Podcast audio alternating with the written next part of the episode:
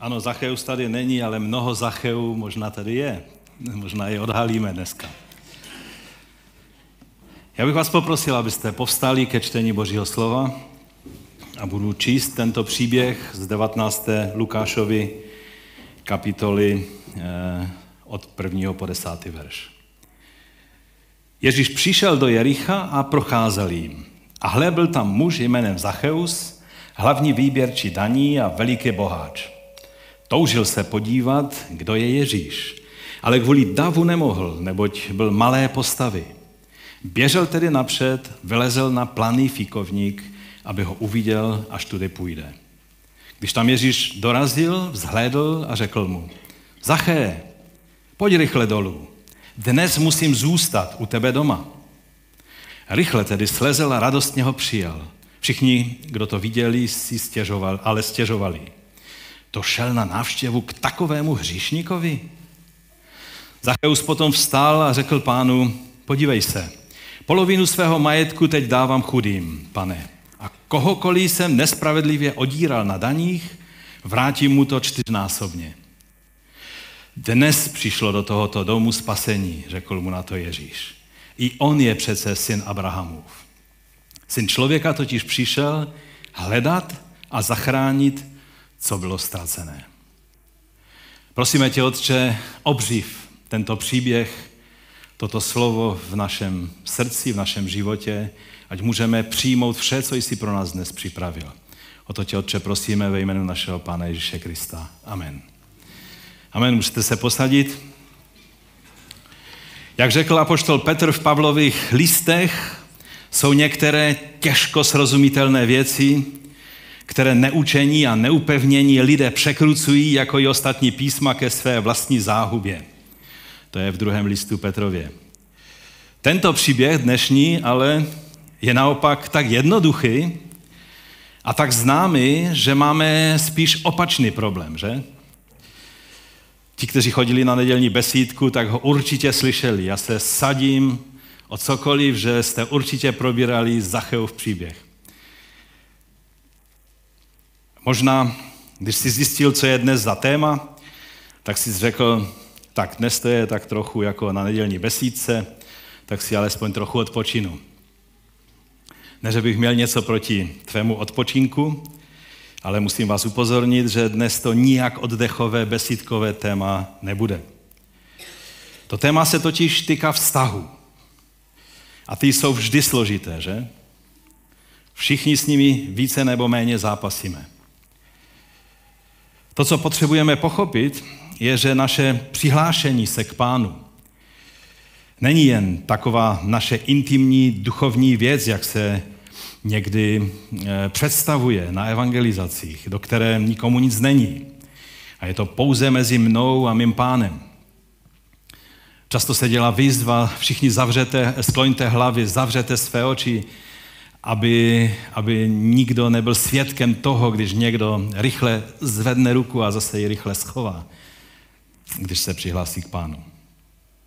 Jak jsme si řekli v mém minulém kázání, to bylo, myslím, před minulý týden, když jsme mluvili o tom, co je evangelium, tak eh, ten tvůj pán je na výsost veřejná osobnost. Je to Kyrios, pán, kterého první křesťané takto provolávali s vědomou narážkou na to, že tím říkají, že tím ultimátním pánem není Tiberius, císař v Římě, ale Ježíš, Mesiáš a také za to trpěli. Pozvání Ježíše do svého života a do svého domu je věc, která se týká všech oblastí tvého nebo mého života. Týká se to toho, kdo má poslední slovo v mém životě, toho, kdo určuje mé priority, mé hodnoty, to, co budu dělat, co nebudu dělat. On určuje, s jakými lidmi se budu stýkat, i s jakými lidmi se naopak stykat nebudu. On je král a já jsem poddaný. On je náš dobrý pastýř a my jsme jeho ovce. Dobrá zpráva pro eh, majitele iPhoneu, nejsi i ovce, nebo i ovce, ale jsi ovce dobrého pastýře. Promiňte mi to, to jsem musel, to, to jsem nemohl odolat. Moje konečná lojalnost patří jemu a jeho království. A až potom všem těm strukturám, počavše na vedení našeho města, až po Prahu a třeba i Brusel. Tato moje příslušnost se týká mých postojů, jak k etickým, morálním, tak i k politickým otázkám. Víte, Indra už tu zmiňoval Ukrajinu. Já podporuji Ukrajinu v její obraně proti zákežné dobyvačné agresivní válce ze strany Ruska, nejen z důvodu toho, že chci prostě být slušný člověk. To také. Ale já to dělám hlavně z důvodu toho, že jsem Ježíšův učedník. Nedokážu si představit, že bych mohl být Ježíšovým učedníkem a fandit nějakému mačovskému agresorovi, který dělá všechno opačně, než by měl. Ze stejného důvodu chci korigovat svůj postoj vůči lidem, kteří mi jsou krajně nesympatičtí. Sorry. Tak to je. I tobě jsou někteří lidé nesympatičtí. A když se tváří, že ne, tak si to vyříct se svým svědomím. Ale když zjistím, že je Ježíš přijímá, tak chci korigovat svůj postoj. A to už jsme zase u těch vztahů. Vztahu k lidem, ke kterým máme problém mít zdravý vztah. Ve vzduchu tak trochu visí často nevyřčená otázka. Můžou být spaseni ti, kteří jsou podle našeho současného poznání, samozřejmě biblického poznání, že? E, nespasitelní lidé? Tehdy to byla u učedníků aktuální otázka ohledně bohatých lidí. To řešili o kapitolu dříve, že? Dnes by to mohla být otázka například gejů nebo lezeb nebo jiných lidí, u kterých si nevíme rady počít. Nebo těch všelijakých mafiánů, kteří mají vliv na dění v našem okolí nebo dokonce v našem státě. Ta slušnější část obyvatel jimi opovrhuje, ta sobecká prospěchářská část se snaží jejich postavení nějak využít ve svůj prospěch. Modlit se za jejich spasení? Pojďme raději mluvit o něčem jiném, že? Tak pojďme k tomu Zacheovu příběhu, to je můj první bod. Ten náš příběh o muži zvaném Zacheus má svoje místo v Lukášově evangeliu jako taková trošku Lukášova, Lukášovo vyvážení toho dojmu, který jsme mohli získat po přečtení příběhu toho slušného, bohatého mladence z té předešlé kapitoly 18 který se Ježíši pochválil s tím, že vše, co ví, že je dobré, to dělá. Ale chce vědět, co mu ještě schází, aby měl jistotu věčného života. Očekával takovou třešinku na dortu, co by ještě mohl udělat. No a po Ježíšově vysvětlení, že ta třešinka na dortu, na kterou se ptá, se týká samotného jádra jeho života, a to je jeho lásky k bohatství, tak odešel smutný. A pak Ježíš tu jeho reakci okomentoval slovy 18. kapitola 24. Když Ježíš uviděl, jak se velice zarmoutil, řekl, jak nesnadno vejdou do Božího království ti, kdo mají bohatství. To spíše projde velbloud uchem jehly, než boháč do Božího království. Kdo tedy může být spasen? Ptali se ti, kdo, ho slyšel, kdo to slyšeli. Co je u lidí nemožné, je možné u Boha. Odpověděl jim. A jakoby Lukáš navazoval na to, na tuto větu, co je u lidí nemožné, u Boha možné je. A učedníci, hlavně Petr, že tehdy nedávno jsem o tom kázal, si tak trochu nechtíc vytvořili dojem, že oni jsou přeci jenom nějak způsobilejší pro Boží království, než ti nechutně bohatí lidé. 18. kapitola 28. Pohleď, ozval se tehdy Petr. On měl takový dar se ozvat někdy dříve, než napočítal do deseti a, a nevždy to bylo moudré. My jsme všechno opustili a šli za tebou. A čekal, že Ježíš zatleská. On s ním jednal tehdy velice laskavě. Poslechněte si to v tom kázání, které eh, se na to téma měl. No a pak ten celý průvod šel dál. To už byl Ježíš tehdy na cestě do Jeruzaléma k vrcholné fázi svého pobytu zde na zemi a šel cestou směrem k Jerichu. On šel tak ze spodu na Jeruzalém přes Jericho, směrem k Jerichu. A to Jericho mělo být takové poslední velké město před Jeruzalémem na té jeho cestě. A na té cestě se najednou objevil dost nepříjemný slepý žebrák, bezdomovec, který tam nepříjemně křičel a vyváděl, aby si ho Ježíš všimnul. To je taky v té 18. kapitole. A Ježíš přes snahu těch kolem něj, co toho nebohého člověka se snažili nějak utišit, tak se u něj zastavil a věnoval se mu. Uzdravil ho a teď, jak nám tam Lukáš sděluje, už byl také součástí toho nádherného mesianského průvodu směřujícího spolu s Ježíšem, nebo následujícího Ježíše do Jeruzaléma. No a teď už jsme v tom známém městě Jerichu. Eh, to je současná, eh, nebo téměř současná podoba eh, města Jericha. Ještě předtím, než začala intifáda, tak jsem měl možnost být v Jerichu a, a byl to skvělý zážitek. Starověké město Jericho bylo důležité, protože mělo strategickou vojenskou polohu, bohaté zásoby vody a také i skvělé podnebí.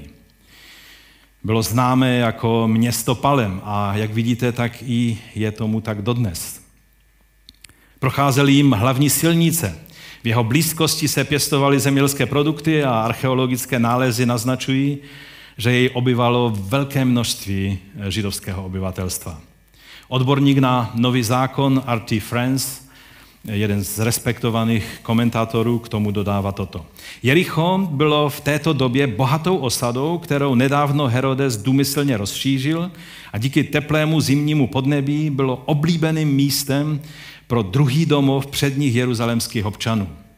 I kněží často bydleli v Jerichu a, a docházeli vlastně na službu, na svou službu v těch časech do Jeruzaléma. Takové, pokračuje Artie Friends, eh, správní centrum bylo vhodným místem pro vrchního vyběrčího daní. Tento termín vrchní vyběrčí daní se nikde jinde nevyskytuje, který nebyl jen obyčejným místním úředníkem jako Lévi, čili Matouš, a jeho přátelé, eh, to je v Lukáši v páté kapitole, ale byl pravděpodobně vrchním úředníkem pro celou oblast. Proto byl tak bohatý. Lze tedy očekávat, že jako takový byl ve společnosti známou, i když velmi neoblíbenou postavou. Jeho volba fikovníků, který má velké listy, naznačuje, že jde o muže, který se cítí bezpečněji mimo zrak veřejnosti. Tolik názor odborníka na tu dobu a na nový zákon. Když se Zacheus dozvěděl, že do Jericha přišel ten, koho provolávali mesiášem a králem, tak se rozhodnul zjistit, kým ten muž vlastně je. Třetí eh, verš té 19. kapitoly. Toužil se podívat, kdo je Ježíš. Ale kvůli davu nemohl, neboť byl malé postavy. Běžel tedy napřed a vylezl na planý fikovník, aby ho uviděl, až tudy půjde. Víte, někdy máme dojem z toho verše, že prostě chtěl vidět Ježíše. Mnohé eh, překlady to tak eh, prostě překládají, že jednoduše chtěl vidět Ježíše, tak jak já třeba, když jsem byl malý kluk a, a jel, jel se závod míru a projížděl Těšínem a Šurkovský tehdy byl, Richard Šurkovský, polský cyklista, byl prostě králem silniční cyklistiky a já jsem úplně malem odpadnul, jak jsem stál úplně na kraji silnice a měl jsem možnost vidět Šurkovského. Takže to je takové, že chceš někoho vidět, ale řecký text spíše napovídá, jak B21 to má správně nebo lépe přeložené, že Zacheus chtěl spíše zjistit, kým Ježíš je. Co to je za člověka? Ovšem měl problém, měl překážku. Každý člověk má nějakou překážku, že? A když ne, tak nebojte se, ďábel mu tu překážku narychlo připraví, když se chystá poznat Ježíše, kým on je a co to znamená. Tak jako kdysi Saul byl o hlavu větší než zbytek Izraele, Zacheus měl spíše opačný problém. Byl o hlavu menší než zbytek lidí ve městě. Zacheus vůbec, um, to je velmi zajímavá osoba. Byl veřejně známou osobou, všichni hodnostáři města, jak židovští, tak římští ho znali a respektovali, možná se ho i báli, ale na druhé straně ho za přítele nikdo nechtěl. Lze být velice známý a zároveň velice, mít velice málo přátel a být velice osamělý a nešťastný člověk. A takových lidí podle mě dnes je ještě více, než bylo tehdy.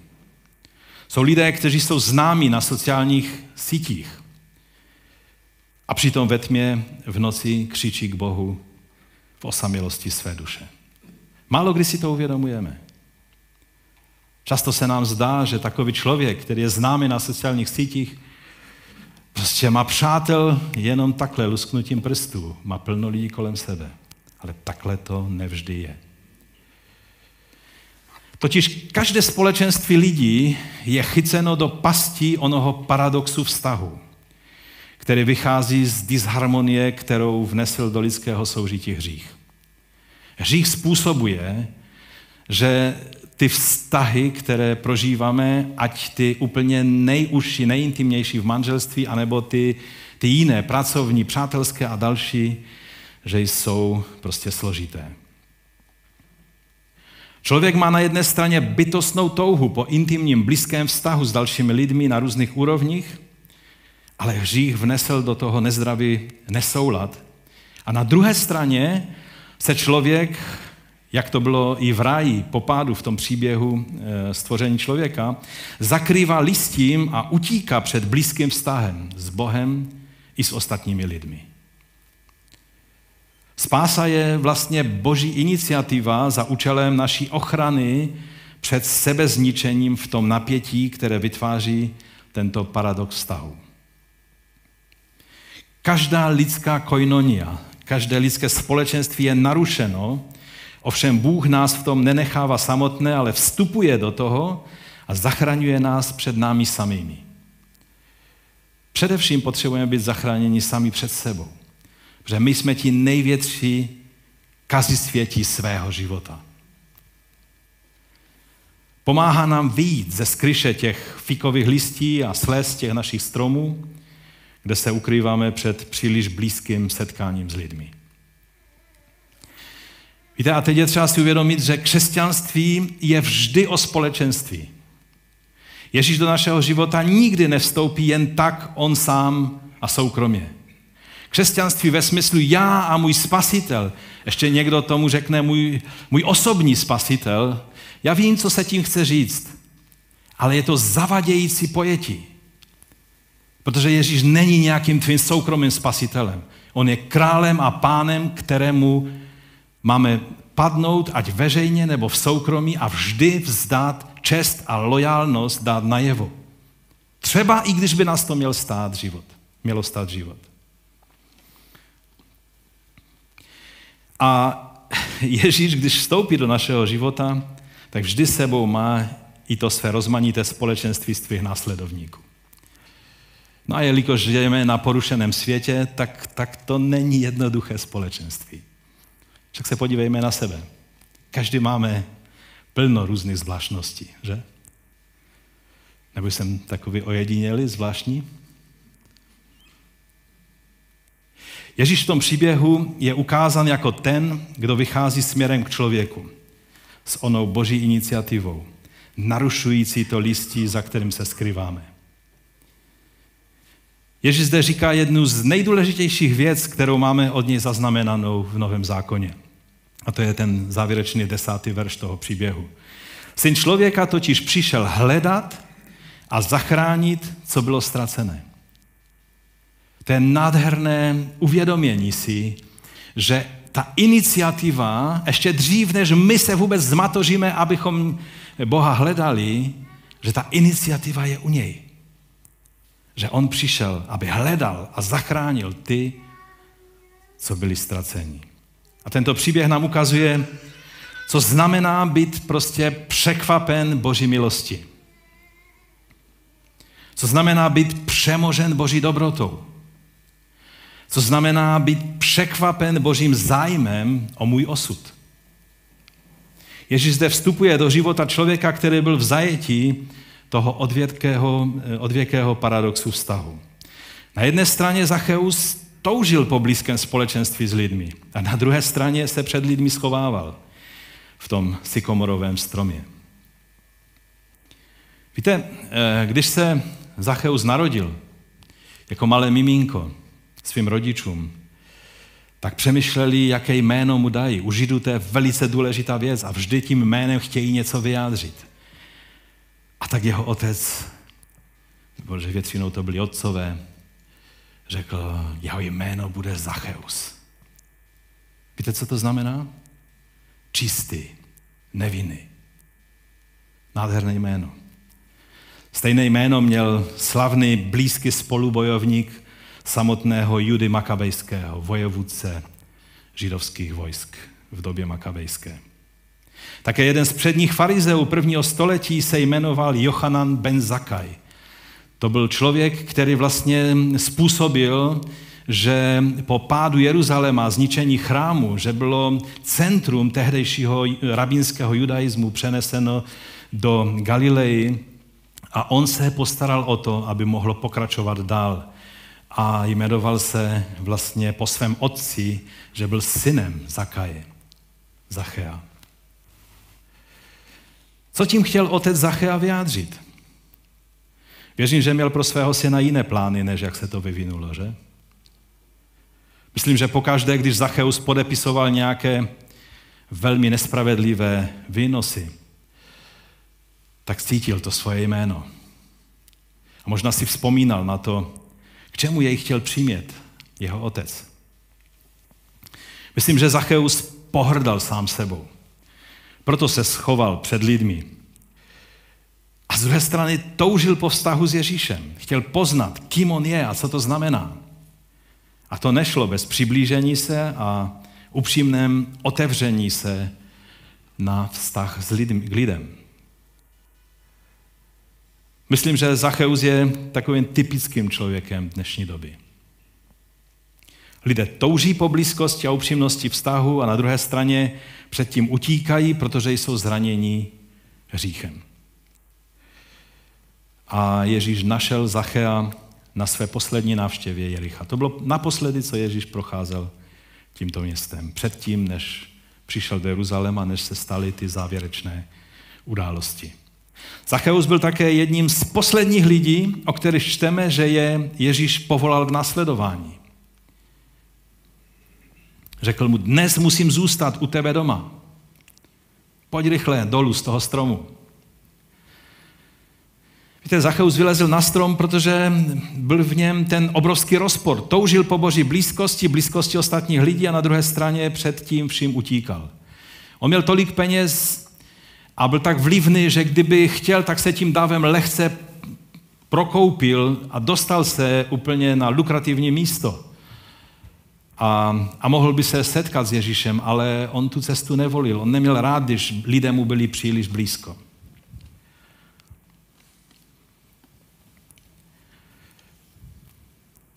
Zacheovo listí, za kterým se skryval, byl doslovný strom. Ve tvém případě to může být cokoliv jiného, čím se odděluješ a zároveň tím hledáš odpověď na své otázky. Často se lidé oddělují něčím, nějakým způsobem svého života a zároveň zoufale hledají, o čem to tady je, ten život. U Zachea to byl sykomor, někde tam mám e, fotku takového starého stromu v Izraeli. E, Ficus sycomorus, čili fik oslí, nebo plany fikovník se mu také říká. Ovoce toho stromu sloužilo jako pročišťovadlo. od parazitů. Když někdo měl příliš hodně parazitů, tak jedl ovoce tohohle planého fiku a, a tomu pomáhalo ho pořádně pročistit. Také se listí přikládalo na rány a pomáhalo to od bolesti. Víte, Ježíš, když šel, tak on už věděl o Zacheovi, že tam je. A tak mu pěkně to utajení, tu skryš zrušil. Možná to vnímáme jako necitlivé jednání, ale opak je pravdou. Ježíš věděl, že tím Zachea překvapí, ale zároveň, že mu udělá obrovskou radost. Zacheus se cítil nehoden a opovrhován, byl v zajetí toho, jak jsem mu říkal, od, odvěkého paradoxu. Samozřejmě to mělo svůj opravněný důvod, že? To nebylo jen tak, že, že byl ostrakizovan. Um, byl pro své okolí tím typickým nespasitelným člověkem. Jak říká N.T. Wright, nikdo v Jerichu neměl Zachea rád. Ti lidé by byli zděšeni, kdyby se dozvěděli, že za všech, ze všech obyvatel jejich města budou o 2000 let později miliony lidí znát právě jeho jméno. Ti lidé by spadli ze židle, kdyby jim to někdo řekl. Oni by protestovali. Je tolik významných občanů Jericha a lidé za 2000 let si budou připomínat toho ničemníka Zachea. To nemůže být, že? Přes svou uzavřenost a vědomí onoho opovržení Zacheus udělal správný krok. A to je to důležité. Rozhodnul se zjistit, kým je Ježíš a co to znamená. A evangelium je odpovědí právě na tuhle otázku. Kým je Ježíš a co to pro nás znamená. Najednou se v něm ozval malý kluk. Začal se chovat jako dítě. Běžel dopředu před zástupem lidí a vylezl na strom. Víte, když děti lezou na strom, tak je to normální. Dospělí lidé moc ne. Ono to vypadá strašně divné. Už to, když starý člověk běží, tak to vypadá divně, že? A hledal, že to je v zoufalém útěku před něčím. Tak potom každý strom je dobrý. Jednou, když jsem byl na vojně a šel jsem o půlnoci takovým polem kukuřičným a najednou nějaké zvíře běželo a dělalo strašný rachot a běželo přesně proti mně a tam nikde nic. A teď jsem zoufale hledal, kde je nějaký strom, abych mohl vylézt a žádné stromy tam nebyly. Naštěstí se to nějakým způsobem těsně přede mnou otočilo a běželo to v té kukuřici pryč.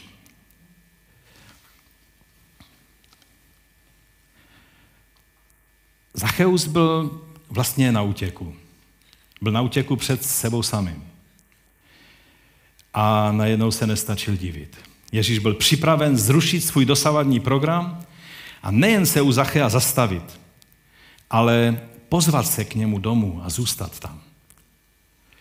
Byl to vlastně poprvé, co se Ježíš k někomu takto sám pozval. To je zajímavé. Zrovna k Zacheovi. Vždycky ho pozvali ti, ti jiní lidé. K Zacheovi Ježíš to nechtěl nechat na Zacheovi. On sám se pozval k němu domů. Zacheus si myslel, že on hledá Ježíše. Ve skutečnosti to Ježíš hledal jeho. Zacheus Ježíšovo veřejné přiznání se k němu a oznámení, že jde k němu na návštěvu, proto bral jako obrovskou poctu. Ježíš jej prohlásil veřejně jako Abrahamova syna. A to bylo fantastické. Zacheus se později podle církevního otců stal natřeným následovníkem pána Ježíše a později byl dokonce pastorem v Cezareji v onom centru římské moci na pobřeží středozemního moře. No a teď otázka, nebo spíše výzva, která před námi stojí. To je můj druhý bod. Přijmeme korekci tohoto příběhu? Ten příběh nám totiž záměrně bourá některé vychozené chodníčky našich názorů. Slepého, smradlavého žebráka a bezdomovce bychom se sice třeba štítili, ale tam někde v hloubí duše by nám ho bylo líto a přáli bychom mu spasení, že? Změnu jeho situace, záchranu. Ovšem navoněnému, oblečenému ve značkových riflích Diesel a v saku značky Gucci, frajírkovi, který je znám dvěmi věcmi. Za prvé, že je nechutně bohatý a kamarádí se s místní okupační zprávou. Mám tam takového frajírka na stromu, můžeš dát ten obrázek. Eh, to zrovna není ani Gucci, ani Diesel, on není oblečený takhle, ale aspoň se tváří jako frajer, že? To byla ta první věc, že, že ten člověk je nechutně bohatý a kamarádí se s místní okupační zprávou. A za druhé, že obírá o peníze nejen běžné daňové poplatníky, ale i ty druhé obyčejné vyběrčí daní, od kterých si bere výpalné. Proto oni musí vybírat více daní od lidí, aby mu mohli zaplatit to, co si od nich žádal nad rámec běžné platby. Takovému člověku je mnohem nepředstavitelnější přát spásu, že? Jsou lidé, u kterých raději na to ani nemyslíme. Abychom se nedostali do nějaké nepříjemné situace, že by nás snad pan vybídnul, abychom se za takového člověka modlili. Nebo ho dokonce oslovili. Byl to takový typický zloděj v bílém limečku. Takoví lidé byli nespasitelní tehdy a jsou i dnes, že? Máme o tom dokonce důkaz v samotné Biblii. Vám můžu přečíst. Lukáš 18. Farizeus se postavil a takto se sám pro sebe modlil. Bože, děkuji ti, to je o jednu kapitolu zase dříve, v té 18. kapitole. Děkuji ti, že nejsem jako ostatní lidé, vydří duchové, nespravedliví, cizoložníci, třeba jako tenhle vyběrčí daní. To byl příslověčný hříšník. Absolutně nespasitelný člověk. No ale to byl samozřejmě pyšný farizeus, že? Ale podívejte se, co říká Ježíš. Náš pán Ježíš. Matouš, 18. kapitola. Nechceli však poslechnout, to tam je o, o kázeňských opatřeních církvi, nechceli však poslechnout ani je, řekni to církvi. A pokud odmítne poslechnout i církev, ať je tedy pro tebe cizí jako pohán a vyběrči daní. Už jste se někdy modlili za lidi, kteří mají takovou, takovou reputaci? Měl jsem tady některé příklady, ale asi nebudu nikoho jmenovat, ať nemám na krku nějakou žalobu. Protože ti lidé ví, jak se o sebe postarat. Zacheův příběh je pro nás upozorněním, že v těle mnohých takových zdánlivě nepřístupných a opovrhovaných lidí jsou hledající duše, které dokonce hledá sám Pán Ježíš. Ježíš totiž přijímá ty, nad kterými my bychom už dávno zlomili hůl. A musíme se s tím smířit. Jsou lidé, kteří mají svůj hřích, tak říkajíc, napsaný na čele. A všichni to o nich ví. Nemají úniku před tím svým image. A tak v tom způsobu života prostě pokračují. Jsou v zajetí té známosti, kým oni jsou, a tak prostě tomu podlehnou a jedou v tom nastoleném kurzu dál. A najednou jim Ježíš dá novou šanci, dá jim najevo, že je bere vážně, že jim tu snahu uniknout ze zajetí toho svého imič věří. A Ježíš to dělá. Ví, že chtějí být spíše božím obrazem, ale neví, jak se ze zajetí toho starého obrazu dostat. A teď to důležité. Ty máš být tou Ježíšovou podanou rukou v jejich životě. Ty a já máme být tou podanou Ježíšovou rukou. Jsme na to připraveni? U těch nespasitelných lidí Nejen u těch tradičních skupin, které znovu a znovu evangelizujeme.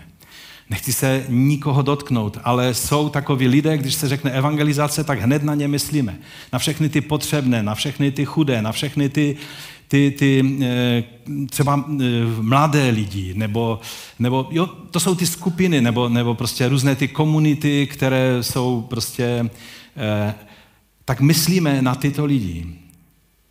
Ale na takového frajírka, který se zdá, že uměl život chytnout za pačesy, nás ani nenapadne, abychom byli prodlouženou Ježíšovou rukou v životě takového člověka. Raději budeme pokračovat a správně, že to děláme a máme to dělat. Ale Ježíš myslí i na ty lidi, o kterých si nedokážeme ani představit, že by mohli být jeho učedníky. Keďže to Duch Svatý, který nám otevře oči, abychom, já tady nechci dávat příklady, aby, abychom to nějak eh, nezačali diskutovat o těch příkladech. Ať vám Duch Svatý ukáže takového člověka. Možná je ve tvé rodině, možná, možná na tvém pracovišti.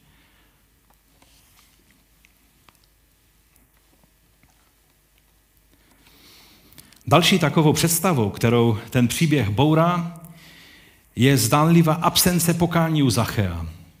Teď, on se neobrátil, on, on nečinil pokání, nebo, nebo obrátil se, modlil se modlitbu spasení. Mnozí šťouraví křesťané by položili takovou otázku. No, on není křesťan, když tohle neudělal. Do našich šablon se možná nevměstná, ale Ježíš jej prohlasil být synem Abrahamovým, tak jako i tebe.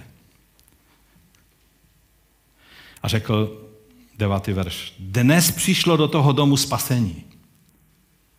Jestli někdo měl jistotu spasení, pak to byl Zacheus. Protože to řekl sám Ježíš. On to slyšel fyzickýma ušima. I on je přece syn Abrahamův. Víte, pokání a obrácení totiž nejsou jen slova. Ale potom, co Zacheus udělal, jde velmi zřetelně pochopit, o čem je pokání a vydání svého života Mesiáši. On nejenže litoval svých dřívějších činů, O té lítosti nějaké velké, vylevné tady není napsáno nic. Ale on se rozhodnul je odčinit a to vrchovatě. Osmi verš. Zacheus potom vstal a řekl pánu, podívej se, polovinu svého majetku teď dávám chudým, pane. A kohokoliv jsem nespravedlivě odíral na daních, vrátím mu to čtyřnásobně. Zákon stanovil mnohem mírnější potřebu odčinit krádež. Většinou to bylo vrácení původní částky a přidání jedné pětiny navíc. Jedině v případě toho, že jste ukradli někomu třeba ovce, tak za jednu ovci jste dali pak čtyři ovce. A nebo římané taky měli jedno takové pravidlo, co se týče krádeže, že se muselo vynahradit čtyřnásobně. Ale já si nemyslím, že Zacheus tady uvažoval, budu to dělat po, po, po židovsku nebo po, po římsku. On prostě jeho zachvátila mesiářská štědrost. Tady poznámka pro ty šťouravější eh, z vás. V řeštině je v tom textu přítomný čas. Jako by to Zacheus už takto dělával předtím. Někteří překladatelé z toho usuzují, že se takto před Ježíšem ospravedlňoval, že, že to takto vždy dělával. Například známý parafrazovaný překlad The Message Bible to říká nasledovně, já jsem to tak trošku přeložil do češtiny. Všichni, kdo, citují Message Bible eh, v překladu českém, všichni, kdo incident viděli, byli rozhořčení a bručeli. Co tím chce říct, že se styká s tímhle podvodní, podvodníkem? Zacheus tam jen stál a byl trochu zaražený. Omluvně koktal. Mistře, polovinu svých příjmů rozdávám chudým. A když mě chytí při podvodu, tak platím čtyřnásobek škody. Jakože to je jeho způsob, jak to vždycky dělal. Slyšel jsem před pár dny kázání člověka, teda eh, pastora v Americe, ve kterém on v této linii ten příběh tak eh, prostě alternativně upravil, že ze Zachea vyšel ten nejpoctivější celník v okolí. On to přímo takhle řekl. A že vlastně lidé mu ubližovali, kteří ho nazývali tím podvodníkem. Někteří lidé eh, se tak úzkostlivě drží litery toho slova, protože tam to skutečně v té řeštině je tak, tak zvláštně řečeno, ale je třeba spíš v tom vidět hebrejský vliv z hebrejského jazyka, kdy mnoha proroctví, která budou v budoucnu, proroci říkali, už jako by se stalo. Že? A hebrejština v tom je volnější než řečtina a, a je dobré to tam uvidět. A, a je velmi důležité si uvědomit, že vždy rozhoduje kontext celého příběhu a ne otrocké držení se slovíček či gramatických pravidel. Je až, je až bolestné, když vidíte, jak někteří lidé, nedoučení, kteří, kteří prostě objevili Ameriku, že, že, že originál Bible e, byl v řečtině a teď začínají pracovat s těmi slovíčky a vůbec si neuvědomí, že slovo má takový význam, jaký mu dává kontext. V každém kontextu slovo může mít úplně jiný podtext a význam. A, a ten kontext zde mluví jasně, že Zacheus byl lidmi ve městě pokládán za hříšníka a podvodníka a Ježíš viděl do jeho srdce. Zachea změnila přítomnost Ježíše. V jeho přítomnosti pocítil obrovský příval štědrosti.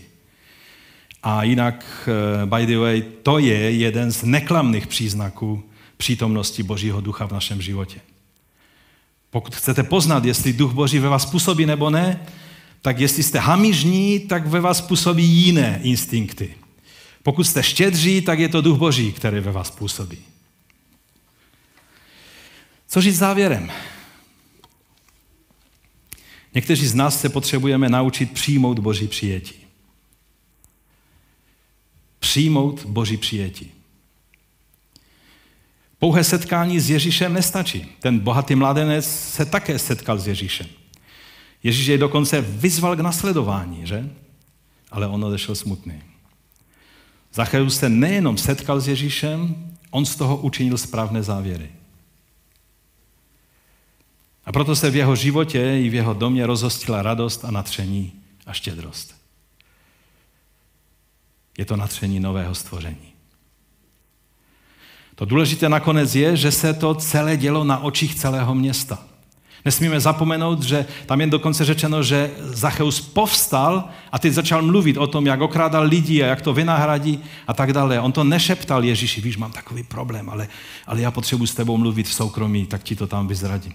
On to řekl před všemi lidmi ve městě, protože jeho život od toho momentu byl absolutně radikálně změněn.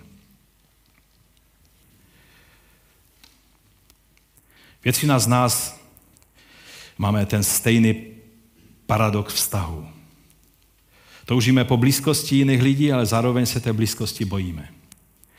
Bojíme se zranění, které přináší hřích a disharmonie vztahu. Potřebujeme přijmout Ježíšovou iniciativu a pozvání dnes musím zůstat u tebe doma. Kež by ta věta vám zněla v uších aspoň celý dnešní den. A Ježíš přijde ale přijde se svými učedníky, jak už jsem řekl na začátku. I s těmi pruďasy syny hromu, kteří by hned házeli oheň na, na, na neposlušné lidi.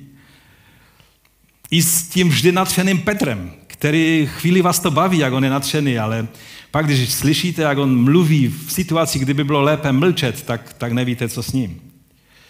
Přijde i s tím jídášem, který ti hned celý dům zlustruje a zjistí, co v něm máš a co bys mohl třeba rozdat chudy. Zacheus prožil proměnu, kterou by bez této navštěvy nikdy neprožil. Doufám, že jste si toho všimli. Teď řeknu něco, co chci, abyste slyšeli. Jsou věci, které nikdy neprožiješ, pokud se nestaneš součástí skupinky ve sboru.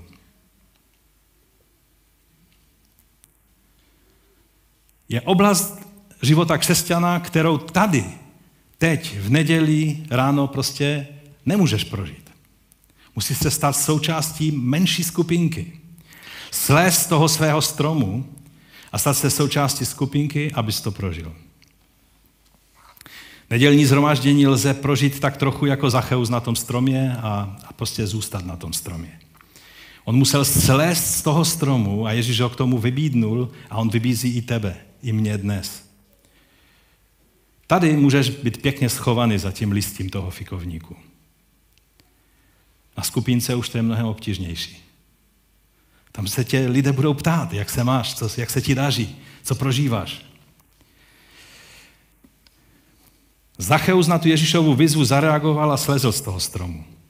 Ty a já se potřebujeme odvážit slést z toho našeho stromu a stát se součástí skupinky, kde to už tolik nejde, prostě sedět schovaný za tím lístím a tvařit se tak neutrálně. Ovšem za tu proměnu života to stojí za to, ne? Pojďme se za to modlit.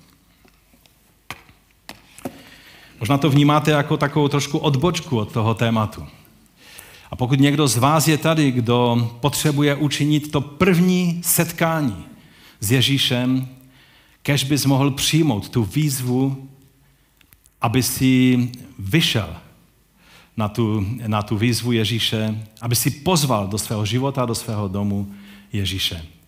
On je ten, který promění tvůj život. On se stane tvým pánem a králem a jedně tehdy budeš smířen s Bohem. Ale většina z nás, jak předpokládám, jsme tady lidmi, kteří chodíme do sboru, buď tady, anebo do nějakého jiného. I ty potřebuješ slést z toho svého pomyslného stromu a zařadit se do menších společenství, ve kterých ta anonymita velkého společenství už nebude možná. To pomůže tvé autenticitě, tvého křesťanství. A pomůže ti to, že budeš moci vyřešit i některé věci, které třeba Zacheus v tom okamžiku právě měl možnost řešit. A tak tě, pane, prosíme, abys nám pomohl tak přijmout tuto výzvu do našich životů. Já ti děkuji za to, že ty jsi neprošel a nezamával jenom na Zachea, ale že jsi se zastavil, že jsi ho vyzval, aby se stoupil i s tím rizikem, že se urazí. A že jsi přišel k němu domů a nechal se veřejně vidět s tímto člověkem, se kterým se možná veřejně nikdo moc nechtěl vidět v Jerichu. Já ti děkuji za to, že ty máš své slovo věčného života pro každého člověka. I pro ty, kteří jsou v našem pojetí nespasitelní. Pomoz nám, abychom více viděli lidí, jako je vidíš ty. Abychom nepropásli toho Zachea, který se tak prochází kolem našeho života. Abychom byli tvou prodloženou rukou v jeho životě. Prosím tě o to, pane. Když tak přemýšlíme o tom, tak si uvědomujeme, že to může pořádně zkomplikovat náš život, ale my prosíme o tvoji pomoc. Dej nám odvahu víry. Dej nám moudrost při jednání s lidmi. Pomoz nám, abychom byli vyjádřením tvé milosti, tvé lásky, tvého zájmu v životě ostatních lidí. O to tě, Otče, prosíme ve jménu Pána Ježíše. Amen.